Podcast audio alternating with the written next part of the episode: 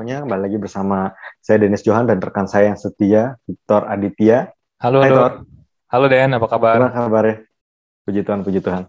Baik, baik. Gimana baik. excited nggak nih? Excited nggak nih dengan podcast kita kali ini? Oh, selalu excited dong. Setiap minggu bertemu lu. Wow, baru I worship lagi ya, baru worship ya. Yoi.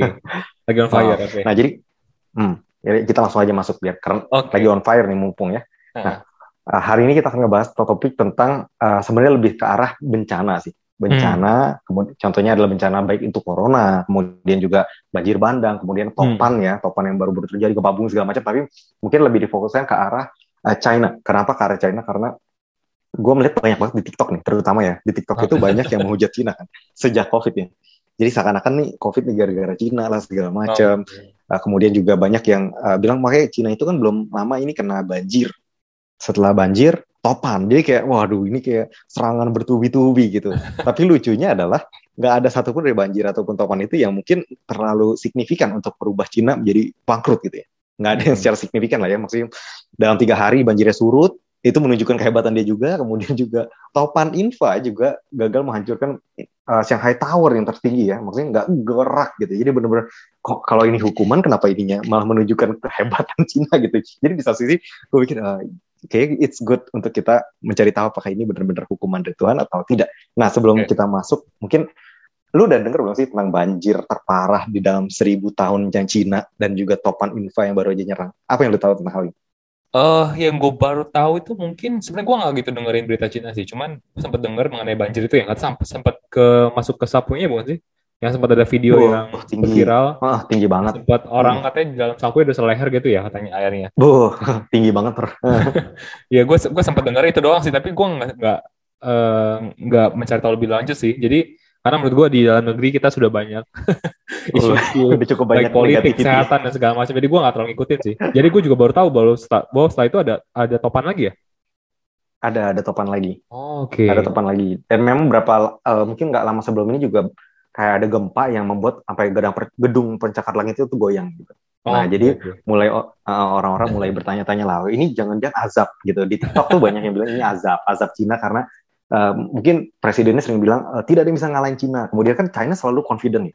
Dia selalu bilang Hmm. di tahun segini kita akan ngalahin Amerika. Di tahun segini kita akan mendapatkan kayak dari dulu memang sebenarnya dari zaman Three Kingdom tuh op- optimisnya udah ada gitu. Dia pengen Ah. menyatukan seluruh dunia. Jadi ini sering kali dijadikan udah gitu kan yang belum lama lalu kita juga baru bahas Cina mau membangkitkan orang mati ini ingat untuk orang-orang beragama ini tuh ini blasphemy gitu ini maksudnya gila Yeah. lu, lu menyayangi Tuhan gitu dia pakai gedung pencakar langit tertinggi lah segala macam tapi ya itu banjir ini memang banjir terbesar di dalam seribu tahun ya nggak Hmm. pernah terjadi seribu dalam seribu Oke. tahun ini dia makanya fenomena yang terbesar sehingga dibilang ini adalah azab segala macam nah kalau menurut lu nih Tar, Ah. apakah benar kita bisa bisa nggak sih kita mengaitkan setiap bencana yang ada baik itu corona angin topan gempa bumi atau ini kayak fenomena alam tiba banjir bandang seribu tahun sekali ini dikaitkan dengan penghukuman Tuhan. Apakah benar ini azab lah gitu?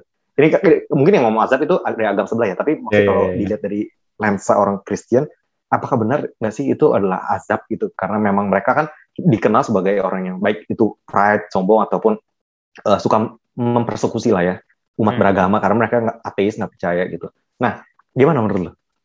Ya, eh, menurut gue sih, oh ya, gue juga, gue juga beringet tuh sih. Ternyata eh, gue beringet beberapa hari lalu tuh sempat di WA Hah? grup salah satu yang gue punya, dia juga sempat ada yang bilang bahwa dia juga menurut dia kayaknya ini karena karena azab juga gitu, karena dia merasa bahwa si orang ini percaya bahwa corona itu kan disebabkan oleh bocornya Hmm. labnya di Wuhan segala macam kan. Ah. Jadi Iya. menurut dia tuh, Ah, wah ini pasti karena ulah mereka nih, jadi Tuhan membalas gitu loh. ya. Ah, Nah, jadi Iya. kalau eh, ditanya ke gue apakah benar ini hukuman apa enggak, ya gue nggak tahu sebenarnya.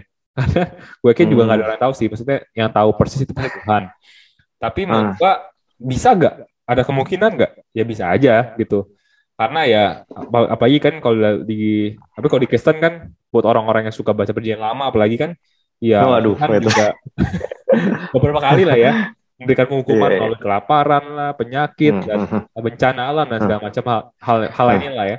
Dan menurut gue ya uh, Hmm. boleh gak Tuhan, Tuhan melakukan hal itu di zaman sekarang? Ya boleh-boleh aja Hmm. kan dia Tuhannya gitu ya. Hmm. Jadi menurut gue Hmm. sih uh, bisa aja sih. Tapi kalau gue lebih memilih apa ya? Gue nggak mau ke arah situ sih, gitu. Kenapa gue nggak mau hmm. arah perspektif itu? Karena menurut gue, pertama kalau masalah uh, dosa ataupun juga negara suatu negara itu jauh dari Tuhan, menurut gue banyak juga negara kayak gitu. Kok gue sekarang negara-negara iya, iya. kan kayak, let's say Amerika yang dulunya dikenal sebagai, sebagai negara, negara Kristen, sekarang juga dia jauh banget dari Kristen gitu. Jadi betul opposite. Ya. Wah, ada jauh banget lah gitu. Apakah itu perlu dihukum? Perlu juga gitu. Indonesia emang nggak nggak nggak pantas dihukum. Perlu juga banyak orang yang korup gitu. Jadi kayak kalau kita ngomong uh, iya, iya. masalah siapa yang pantas nggak pantas dihukum, semua negara pantas dihukum gitu kan. Bahkan ya eh, ini juga sejalan hmm. dengan doktrin Kristenan kan, bahwa setiap manusia pada dasarnya adalah condemn gitu loh. Pada dasarnya kita adalah hmm yang memang layak untuk mati kan. Makanya kita semua butuh namanya juru hmm. selamat, hmm. butuh yang penebus. Karena kita semua pada dasarnya hmm. adalah uh, ya layak untuk untuk mati gitu. Jadi menurut gua uh, kalau masalah pantas apa gak pantas, menurut gua semua kita semua pantas lah ya. Jadi menurut gua kita nggak bisa karena menurut gua kalau kita punya paham bahwa ini mirip sih mirip sama yang lu bahas di Rema minggu lalu sih. Bahwa kalau kita hmm. punya paham bahwa wow ini bener nih Cina pantas dihukum gitu. Jadi kan kita pasti kita lebih superior kan. Tapi merasa wah hmm. negara gue tuh lebih bagus daripada negara Cina. Padahal ya iya siapa yang tahu gitu kan intinya. Jadi menurut hmm. gue itu sih. Jadi menurut gue perspektif kalau gue sih pribadi gue lebih milih perspektif uh, apa yang ada di dalam kontrol kita gitu. Kan menurut gue gini hmm. kalau let's say itu hukuman Tuhan apa enggak kan itu kan bukan di, bukan di kontrol kita kan dan menurut gue nggak ada yang hmm. bisa lakukan untuk merubah hal itu yang bisa kita hmm. yang ada di kontrol kita kan responnya kita kan bagaimana kita meresponi bencana tersebut gitu jadi menurut gue hmm uh, itu aja sih uh, yang yang yang perlu kita lakukan sih menurut gue ya gitu deh hmm. jadi interesting sorry ya gue gue gue tidak bisa memberikan uh, jawaban karena ada malu seperti itu karena ya. kalian tahu ya kalau lu yeah, gimana yeah, yeah.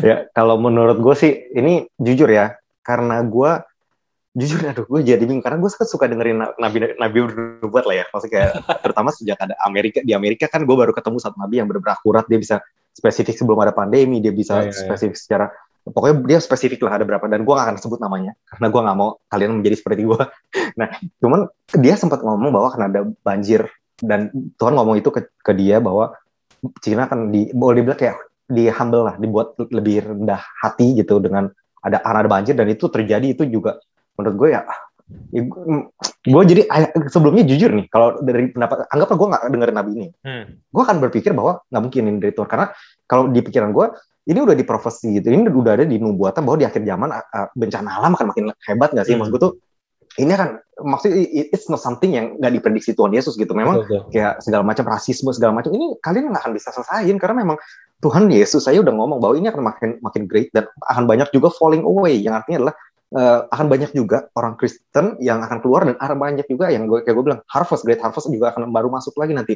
Akan banyak orang juga percaya. Jadi akan kepisah antara goat dan sheep kan. Maksudnya hmm. memang orang-orang yang benar-benar percaya dan orang-orang yang tidak percaya akan keluar. Nah jadi uh, ini jujur sebelumnya kalau gue nggak dengerin nabi ini gue akan pikir bahwa ini nggak mungkin. Ini cuma sesuatu yang terjadi di akhir zaman gitu loh yang udah diprediksi oleh Yesus gitu. Tapi bukan secara spesifik Tuhan karena kalau dari doktrin kekristenan gue percaya bahwa selama ada menara menara doa, menara doa atau menara intercession, minimal kalau kita lihat dari zaman Abraham, Abraham itu bisa satu orang intercession untuk Sodom dan Gomora yang dosanya tuh luar biasa loh di zaman itu. Dan dia dia bisa intercede ataupun dia bisa doakan kalau ada 10 orang benar di sana, Tuhan nggak hukum dia. Yeah. Dan gue percaya bahwa minimal ada 10 orang benar sih di Cina. Maksud gue tuh kayaknya nggak seburuk-buruk itu gitu. Dan gue percaya bahwa di, masih ada gereja juga kok, gereja undercover yang memang benar-benar tulus berdoa untuk uh, untuk revival di China juga dan banyak juga dari kita orang Kristen yang berdoa untuk Cina gitu ngerti gak sih hmm. jadi kayak uh, untuk sampai Tuhan hukum itu kayaknya mustahil kalau menurut gue karena uh, kenyataannya seperti yang gue bilang tadi. Kalau memang itu penghukuman Tuhan maka ini adalah penghukuman yang gagal. Kenapa? Karena gue bilang ini justru menunjukkan kehebatan Cina dibandingkan dengan kehancurannya. Sama seperti Corona. Corona di Cina mungkin yang pertama udah open lagi kayak biasa hmm. gitu. Dan dia juga nggak ada yang terlalu pick up. Orang-orang kan wave kedua, wave ketiga, wave keempat dia nggak ada gitu. Dan kemudian kalau banjir tiga hari selesai tuh. Gitu. Jadi kayak banjir sebesar itu dia bisa selesainya tiga hari dan dia menunjukkan pada semua unity dia punya dan dia punya kelas gitu kelas kayak corona. Dia bisa bikin rumah sakit dalam waktu 10 hari. Artinya kalau ini penghukuman berarti ini adalah penghukuman yang gagal gitu kalau, hmm. kalau gue di pikiran gue gitu. Yeah, yeah, yeah. karena nggak terjadi gitu. Begitupun dengan angin topan Shanghai Tower ini nggak gerak. Ini jadi makin menunjukkan kehebatan dia bukannya hmm. merendahkan hatinya. Itu ini kalau dari doktrin gue ya. Tapi sama kayak kata lo mungkin aja ini adalah teguran. Mungkin gue bilang mungkin aja. Ini teguran supaya dan ini teguran yang sudah dilemahkan karena ada orang-orang yang berdoa. Itu gue juga percaya. Artinya sih? Jadi hmm. harusnya ini lebih buruk dari itu tapi karena memang uh, ada orang yang berdoa sehingga tidak seburuk itu. Jadi korban matinya tidak banyak tapi korban kerugian secara finansial cukup besar gitu hampir satu triliun kalau gue dengar ya yang banjir. Belum lagi yang topan. Belum lagi gedung yang gempa bumi miring. Nah ini kan sebenarnya kerugian-kerugian yang secara finansial. Tapi kalau ini penghukuman penghukuman kalau penghukuman Tuhan kalau kalau kita lihat di perjanjian lama itu ngeri bos maksudnya bener-bener orang habis gitu maksudnya kayak waduh oh, iya. kalau kita lihat di zaman Musa kalian bisa lihat itu penghukuman Tuhan nggak main-main gitu bukannya iya. sekedar cuman ger ini lebih arah teguran kalau gue lebih percaya ini adalah teguran lah kalau kalian mau percaya silahkan percayalah ini teguran daripada penghukuman karena kalau penghukuman itu wipe out gitu maksudnya bukannya hmm. kalau kalian lihat ada orang yang menyombongkan diri ke Israel pada saat itu Rapsyakeh ya. Itu salah satu anak, anak buahnya kalau nggak salah. Itu uh, raja Babylon punya anak buah. Itu ketika Tuhan marah dia kirim satu malaikat aja itu bunuh 185 ribu orang hmm. daripada tentara raja Babylonnya kuat dalam satu malam. Ketika dia bangun dia bangun sendiri. Dan dia harus pulang sendiri. Dan dia pun dibunuh sama anaknya sendiri. Jadi ini nggak main-main gitu. Ketika Tuhan hukum tuh satu hari itu bisa habis wipe out. Begitu hmm. pula dengan ketika Daud bikin dosa kan, dia bikin dosa yang dia suruh uh, apa hitung semua rakyat Israel, ya, ya. kemudian nggak dikasih persembahan. Nah ini ya, ya. dosa dia juga dalam tiga hari ada angels turun. Ini penghukuman ini, ini jelas. Itu, ya. ya.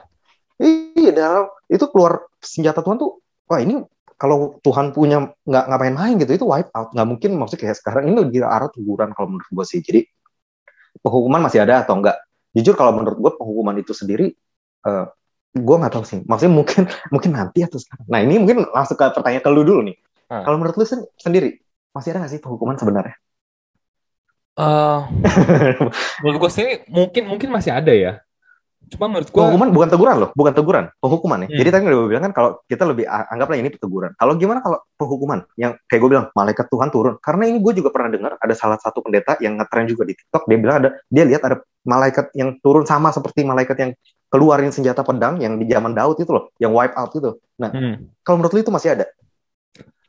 Uh, eh, gue sih nggak apa ya, gue mungkin nggak nggak secara ekstrim itu ya mengatakan bahwa uh, gue, gue melihat dia mereka turun segala macam. Gue apakah uh, bisa gitu bisa bisa bisa aja menurut gue kalau Tuhan mau melakukan hukuman sih. Tapi menurut gue hmm.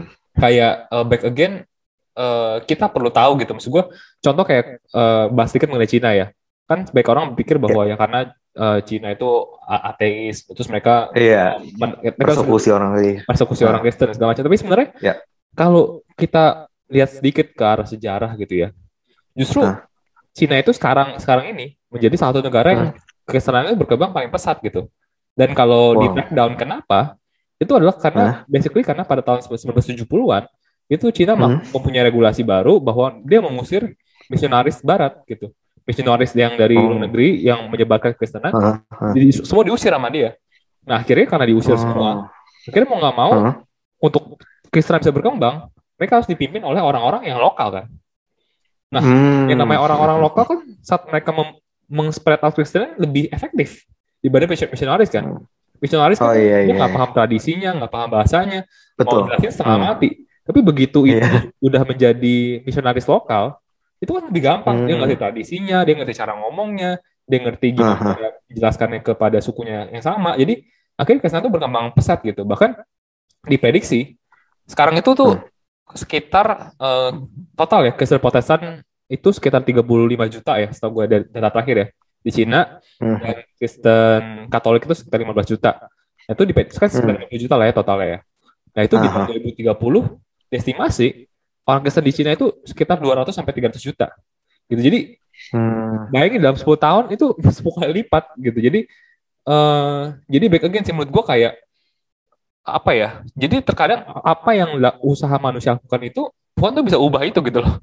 Jadi sesuatu yang hmm. kebaikan buat manusia. Kebaikan. Jadi yeah, yeah. kalau ditanya uh, apakah dia patah hukum karena melakukan itu? Ya enggak juga gitu. Juga karena hmm. dia, Tuhan Tuhan istilah, istilah gimana ya? Tuhan tuh nggak perlu menghukum gitu untuk bisa membawa orang hmm. tuh kepada dia gitu loh. Maksud gue hmm. selalu jangan punya kita berpatok tuh pada perjanjian lama gitu bahwa kesannya oh harus dihukum dulu baru orang bertobat gitu nggak perlu juga hmm, kadang-kadang kan maksud gue hmm. kan hal yang sama pada terjadi dalam kehidupan Yusuf kan gitu kan Yusuf yeah, dipersekusi yeah. oleh saudara-saudaranya tapi justru hal itu yang akhirnya Tuhan pakai untuk untuk hmm. membantu bangsanya bahkan kan jadi menurut gue hmm.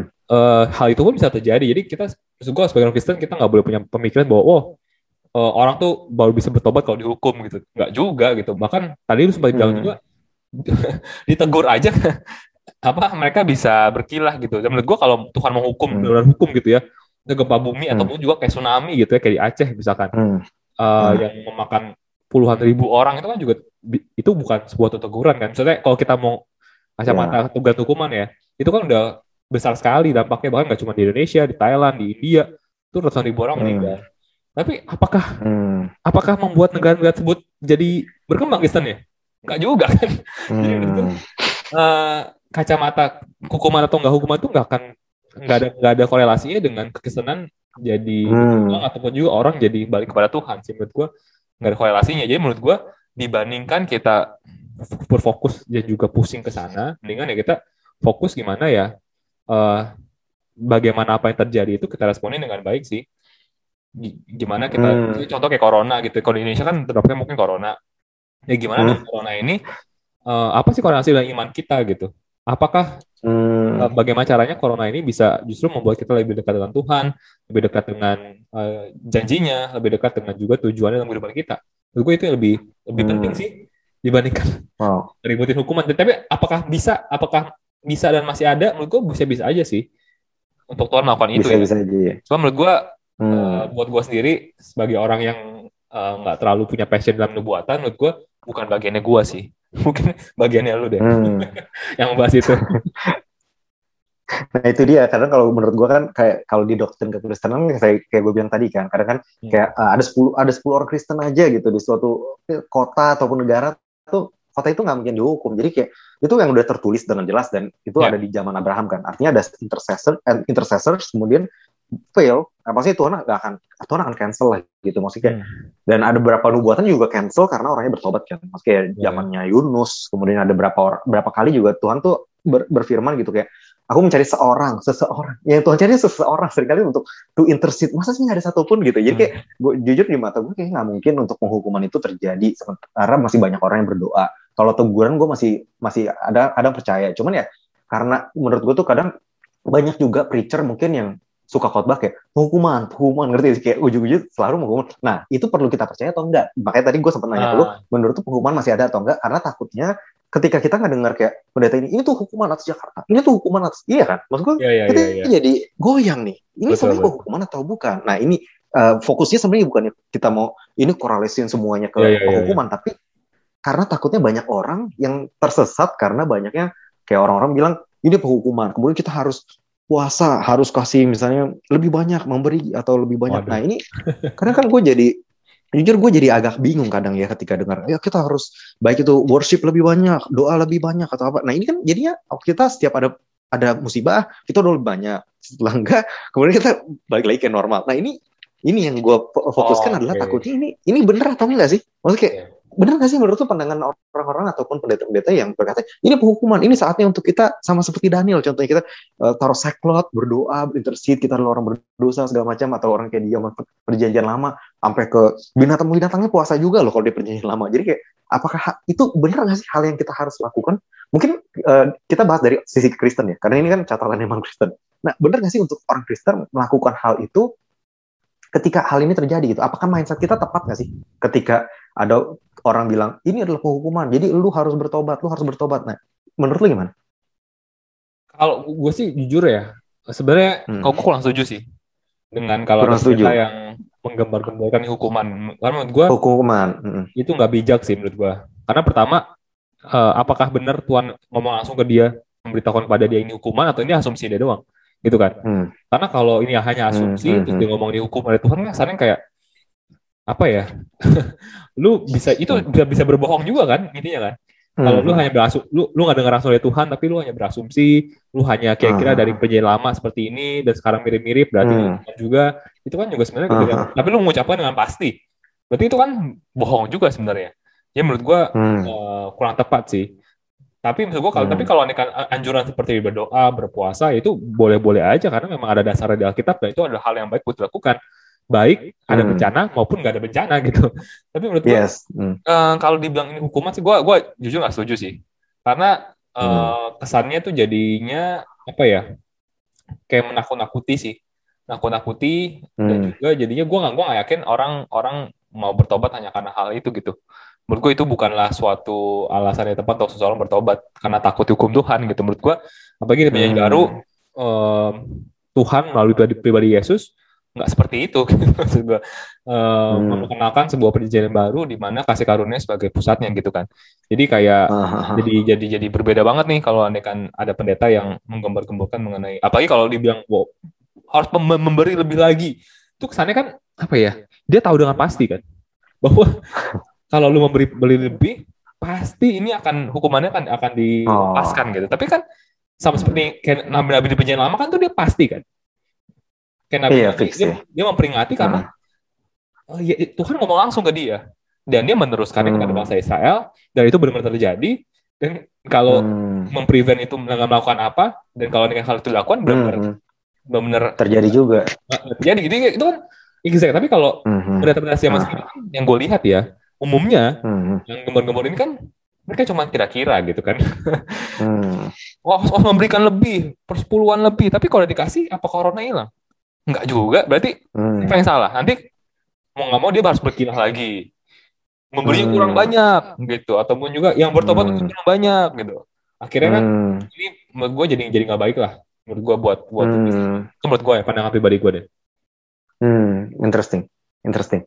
Nah, cuman ntar kalau misalnya uh, kalau kalau di gue sih gue percaya bahwa kita kan udah maksudnya udah diampuni, udah terima Yesus bahwa kita Tuhan nggak melihat kita lagi sebagai sebagaimana diri kita, tapi Hmm. sebagaimana uh, Yesus ya. Jadi nggak mungkin lah kita dihukum dan Tuhan juga udah ngomong di Yesaya kan yang waktu itu gue udah bilang sebagaimana dia berjanji uh, kepada Nabi Nuh bahwa dia bikin kayak tanda malaikat itu kan bahwa dia nggak akan menenggelamkan bumi, maka dia juga berjanji bahwa dia nggak akan uh, ever forsake us, dia nggak akan pernah angry atas gitu, dia nggak akan pernah marah kepada kita ataupun sebagai orang Kristen ya. Tapi gimana dengan orang Kristen yang masih hidup di dalam dosa? Contohnya masih kayak dia masih belum bebas dari dosa. Apakah dia masih merasakan hukuman nggak sih? Maksudnya apakah Tuhan menghukum dia nggak? Kalau menurut dari pandangan lu sendiri?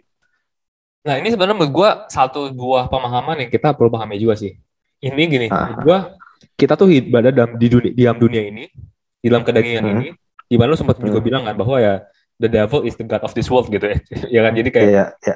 sebenarnya itu kita semua tuh digoda iblis maksud gue even Hmm, Yesus sendiri pun pas dia turun ke bumi dia, di- dia dicobai Iya, oleh iblis tempted. jadi sebenarnya Betul. semua orang itu dicobai oleh iblis setiap hari Ah, Masalahnya Iya. adalah Tuhan mau protek apa enggak? Itu. Hmm. Maksud gue Tuhan mau melindungi apa enggak? Sebenarnya kalau masalah dicobai ataupun juga diberikan tantangan tuh udah pasti lah. Itu Islam akan tiap hari. Tapi masalahnya hmm, apakah proteksi Tuhan itu tetap ada apa enggak dalam kehidupan kita? Nah, nah masalahnya buat orang-orang yang hidup dalam dosa dan dia menikmati hidup dalam Iya. dosa misalkan, ya, Hah? ya literally Tuhan tinggal tinggal istilahnya ya, Tuhan tinggal ngangkat Mengangkat angkat aja tuh ya. proteksinya gitu. Ah, Tinggal angkat Hmm. proteksinya, jadi ya, ya iblis akan menyerang gitu. Jadi menurut gua hmm, literally Tuhan mau hukum sebenarnya menurut gua. hmm. Jadi Tuhan hanya sekadar mengizinkan aja sesuatu yang sebelumnya mungkin tadi ya diproteksi karena orang itu dekat sama Tuhan. Eh, ya kan Hmm. kalau orang-orang kita kita setia sama Tuhan kan Tuhan juga berjanji sama kita kan. Mau kita di dalam Hmm. api pun juga kita nggak akan nggak akan binasa. Mau Ya. kita jalan di atas air eh, di tengah apa kita kita akan tenggelam Hmm. dan segala macam halnya gitu. Itu janji Tuhan gitu. Itu proteksinya dia. Tapi saat kita hidup Hmm, jauh daripada Tuhan, Tuhan literally tinggal hmm, ambil proteksinya aja. Jadi menurut gua kayak hmm, jangan dipikir bahwa kayak kesannya oh kalau kita jahat Tuhan hukum gitu. Kalau Tuhan hukum kan kesannya hmm. Tuhan yang mengeksekusi kan. Gitu. Padahal menurut gua, Eksekutor ya. eksekutornya tuh selalu al- always be evil gitu, selalu yang iblis gitu. Nah Tuhan Hmm. tinggal izinkan apa enggak aja gitu. Menurut gue sih kayak Hmm. kayak kayak gitu sih Dan. Wow. Ya berarti berarti untuk orang-orang percaya itu lebih ke arah sebenarnya bukan penghukuman tapi lebih ke arah kayak tabur tuai lah ya. Maksudnya apa yang lu tabur itu yang lu tuai. Kemudian juga lu eh, penghukuman yang terjadi itu bukan penghukuman tapi sebenarnya lu yang keluar dari perlindungan Tuhan Yes. dan itu membuat lu jadi eh, approachable oleh iblis lah ya, bisa di beat up lah ya. Itu Hmm, yang betul, betul. lebih tepat ya daripada Iya. penghukuman Tuhan nonjok lu. Tapi Iya. lu yang keluar daripada rumah Tuhan, jadi ya lu ditonjok orang ya jangan nyalain Tuhan. Mungkin lebih Yes. karena kayak gitu lah ya. Hmm. Wow, interesting, interesting revelation. Oke, nah kalau tadi kita ngomong soal orang Kristen, nah eh, kalau kita ngomong saat ini kan tadi yang lu bilang bahwa the evil is the god of this world ya. Nah, kalau setan adalah Tuhan dari dunia ini, terus kerjanya Tuhan ngapa? kerjanya Tuhan ngapain? Apa dia cuma protect orang-orang percaya? Artinya berarti orang-orang non Kristen semua ya udah terserah lu lah mau ngapain gitu. Karena kan hmm. kan ini berbeda dengan di perjanjian lama yang Tuhan secara aktif ya. Maksudnya dia kayak chess player. Israel hmm. kalau berbuat dosa, gue akan kirim Babilonia dari utara, gue akan kirim kemudian Babilonia gue juga akan hukum karena dia juga udah mau mengeksekusi hukuman yang gue ini kepada dia dengan intent evil gitu. Kemudian gue hmm. hukum. Nah ini kayak chess player ya. Kalau hmm. kita lihat dari perjanjian lama. Nah kalau di perjanjian baru, ini kan kita dikasih karunia. Kemudian kita nggak banyak ng ngelihat uh, hukuman Tuhan yang secara spesifik atau uh, selain daripada Ananias dan Safira mungkin yang langsung di uh, tak diangkat oleh Tuhan ya ketika yeah, yeah. dia berbohong itu itu cuma mungkin the only one yang uh, salah satu jadi kontroversi di, di dalam kasih karunia Tuhan. Tapi kalau di other than that kita nggak lihat itu lagi terjadi di mungkin di perjanjian baru selain daripada revelation juga di wahyu di zaman akhir tapi hmm. kalau menurut sendiri ini jadi sekarang kerjanya Tuhan apa ya maksud gue tuh selain daripada orang Kristen ya kan, kan tadi kalau ngomong soal orang Kristen itu dia punya janji yang harus ditepati nah kalau hmm. di luar orang Kristen apakah dia udah angkat tangan dalam arti ya udah dia on their own terserah dia mau ngapain aja berarti based on hukum tabur tuai Tuhan nggak lagi ngejudge mereka maksudnya kayak secara aktif di perjanjian lama atau gimana nih karena kan udah ada hukum tabur tua, udah ada hukum, ah, udah ada lengkap lah ya. Jadi hmm. lo akan menerima apa yang lo pantas. Apakah dia udah nggak ngapa-ngapain lagi? Iya iya. Menurut gue sih apa ya? Ada per, kita perlu tahu juga konteksnya berbeda ya. Maksud gue di perjanjian lama, menurut gue ah. orang-orang tuh nggak punya privilege seperti sekarang gitu. Untuk apalagi untuk mengetahui mengenai Tuhan dan juga Yesus gitu ya. Karena zaman dulu kan yang komunikasi susah dan segala macam. Tapi menurut gue di zaman sekarang yeah. kan iya orang udah punya that privilege di mana kita di zaman teknologi, zaman informasi di mana semua orang hmm. udah udah tahu hmm. sebenarnya mengenai Tuhan dan mengenai Yesus sebenarnya. Okay. Jadi menurut gua ya. hampir lah hampir mungkin 90% of populasi dunia itu udah udah tahu mengenai Tuhan. Menurut gua kayak jadi kayak yeah. menurut gua kayak uh, sebenarnya apakah Tuhan itu perlu melakukan lebih supaya dia diketahui? Menurut gua not really lagi gitu. Karena sebenarnya semua orang udah hmm. udah tahu mereka kalau mau tahu lebih mengenai Tuhan itu tinggal Google. Maksud gue, kalau zaman dulu mungkin mesti cari orang yang terpercaya, mesti lu ke sinagoga hmm. ataupun cari imam. Sekarang kan kayak lu cari di Google aja udah tahu gitu mengenai siapa Tuhan, mengenai hmm. siapa kayak Yesus. Tinggal opsinya itu di tangan kita gitu. Kita mau percaya apa enggak. Gitu. Jadi menurut gua kalau dan dan bahkan di tengah kondisi yang atau juga zaman udah begitu maju pun menurut gua masih hmm. terus gitu loh uh, orang-orang Kristen hmm. hmm. melakukan inovasi-inovasi baru tetap ada misionaris ke mana-mana dan tetap ada hmm. cara-cara baru misalkan contoh seperti ya, apologetika gitu itu zaman dulu mungkin jarang gitu pun juga nggak ada hmm. gitu ya tapi kan sekarang tuh ada gitu karena memang ada uh, muncul kebutuhan-kebutuhan orang yang berpikiran hmm. logis gitu kan jadi menurut gue kayak hmm, hmm. apakah Tuhan masih bekerja menurut gue Tuhan masih bekerja sih tapi dengan cara-cara mungkin yang berbeda dengan perjanjian lama gitu karena dulu itu konteksnya kan berbeda ya dulu konteks dengan budaya zaman dulu, zaman patriark, di mana juga zaman perang, zaman mereka masih saling menguasai hmm. wilayah satu sama lain. Sekarang kan kita udah nggak berperang lagi kan, udah nggak udah nggak rebutan hmm. wilayah lah. Jadi menurut gue pasti hmm. cara approach-nya beda. Jadi kira, maksud gue kita nggak bisa uh, melihat apple to apple dari segi cara ya. Tapi menurut gue hmm. apple kita lihat dari dari sisi uh, pengaruh sih menurut gue. Karena hmm. intinya kan Tuhan hmm. misalnya di perjanjian lama Tuhan menghukum istilahnya karena uh, supaya membawa orang kepada dia gitu kan. Hmm. Sekarang menurut gue ada cara baru gitu untuk bisa membawa orang orang kepada dia dari dibandingkan hmm. dengan bencana. Ya why not gitu menurut gue. Hmm. kan memakai cara-cara hmm. yang berbeda. Dan dan menurut gue kalau kita lihat secara statistik juga uh, berkembang terus loh. Menurut gue kekesanan banyak banyak yang bilang bahwa kayaknya di zaman modern kekesanan bakal menurun gitu. Tapi siapa bilang gitu? Lihat di negara baliknya di Asia itu sangat sangat sangat pesat gitu jadi jadi uh, menurut gue itu sih kalau pandangan gue deh sebagai uh, gue melihat dari luar menurut gue kayak ya nggak jangan lihat daripada caranya tapi lebih dampaknya sih hmm. gitu hmm. wow interesting sih ter dan gue setuju sih sama lu bahwa kayak Tuhan juga berarti basically sebenarnya kalau menurut gue uh, Tuhan di perjanjian perjanjian baru Tuhan bekerja melalui orang Kristen ya lebih tepatnya hmm. mungkin karena kayak dia kan bilang bahwa kita adalah the body of Christ dia adalah kepalanya ya dia memimpin dia suruh hmm. dia pemimpin ya cuman mengarahkan lah ya maksudnya kita sebagai orang Kristen yang melakukan tapi ya hmm. ya gue percaya juga memang dia ada beberapa hal yang dia lakukan melalui angels melalui kayak tadi hukum tabur tuai kemudian ada angelsnya juga maksudnya kayak hukum tabur tuai untuk orang-orang yang memang ya dia nggak ngelakuin apa itu udah pasti dia yang hmm. karma lah ya. Kita basically kita katakan karma, dia pasti mendapatkan apa yang dia layak gitu. Dan hmm. kemudian angels juga dikirim di setiap bumi ini ya, maksudnya untuk memastikan bahwa rencana Tuhan itu dan nubuatan Tuhan itu pasti terjadi basically ya. Dia nggak harus turun maksudnya ataupun ngejudge satu persatu sih kan. Dan kita juga harus tahu bahwa di perjanjian lama tuh Tuhan pun ngomong bahwa dia tuh nggak nggak happy in the in the destroy of the wicked gitu. Jadi di, di, di kematian orang orang jahat tuh dia nggak happy loh gitu. Jadi hmm.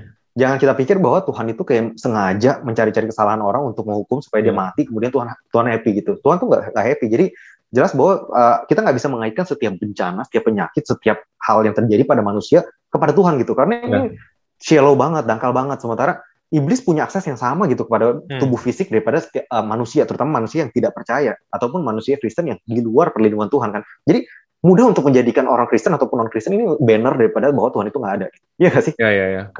Makanya waktu itu lu juga sempat bahas kenapa kalau Tuhan itu maha baik, kenapa penyakit itu ada? Kenapa bencana itu ada? Kenapa kesulitan itu ada? Karena masalahnya yang tadi lu ngomong bahwa yang jadi God of this world adalah iblis dan God of this world ya berarti dia bisa mempengaruhi dari, baik dari pikiran ataupun dari fisik kita karena itu yang kita miliki di tubuh ini ya baik untuk hmm. pikiran hmm. ya dia lewat media atau dia lewat bisikan-bisikan dan dia bisa menempatkan penyakit di bagian tubuh-tubuh uh, kita dan jadi kalau kita mau berdasar base God hanya daripada penyakit atau sesuatu yang fisik bahkan banyak hal yang kita nggak mengerti contohnya adalah kayak kita lihat bahwa Elia diangkat Tuhan ini juga sesuatu yang out of nowhere gitu. Maksudnya kayak sebenarnya yeah. orang zaman dulu tuh harusnya nggak bisa naik ke surga langsung gitu. Hmm. Maksudnya ya nggak sih Tuhan Yesus bilang nggak ada yang naik ke surga sebelum ada tuh orang yang turun ke surga. Itu kan Yesus kan.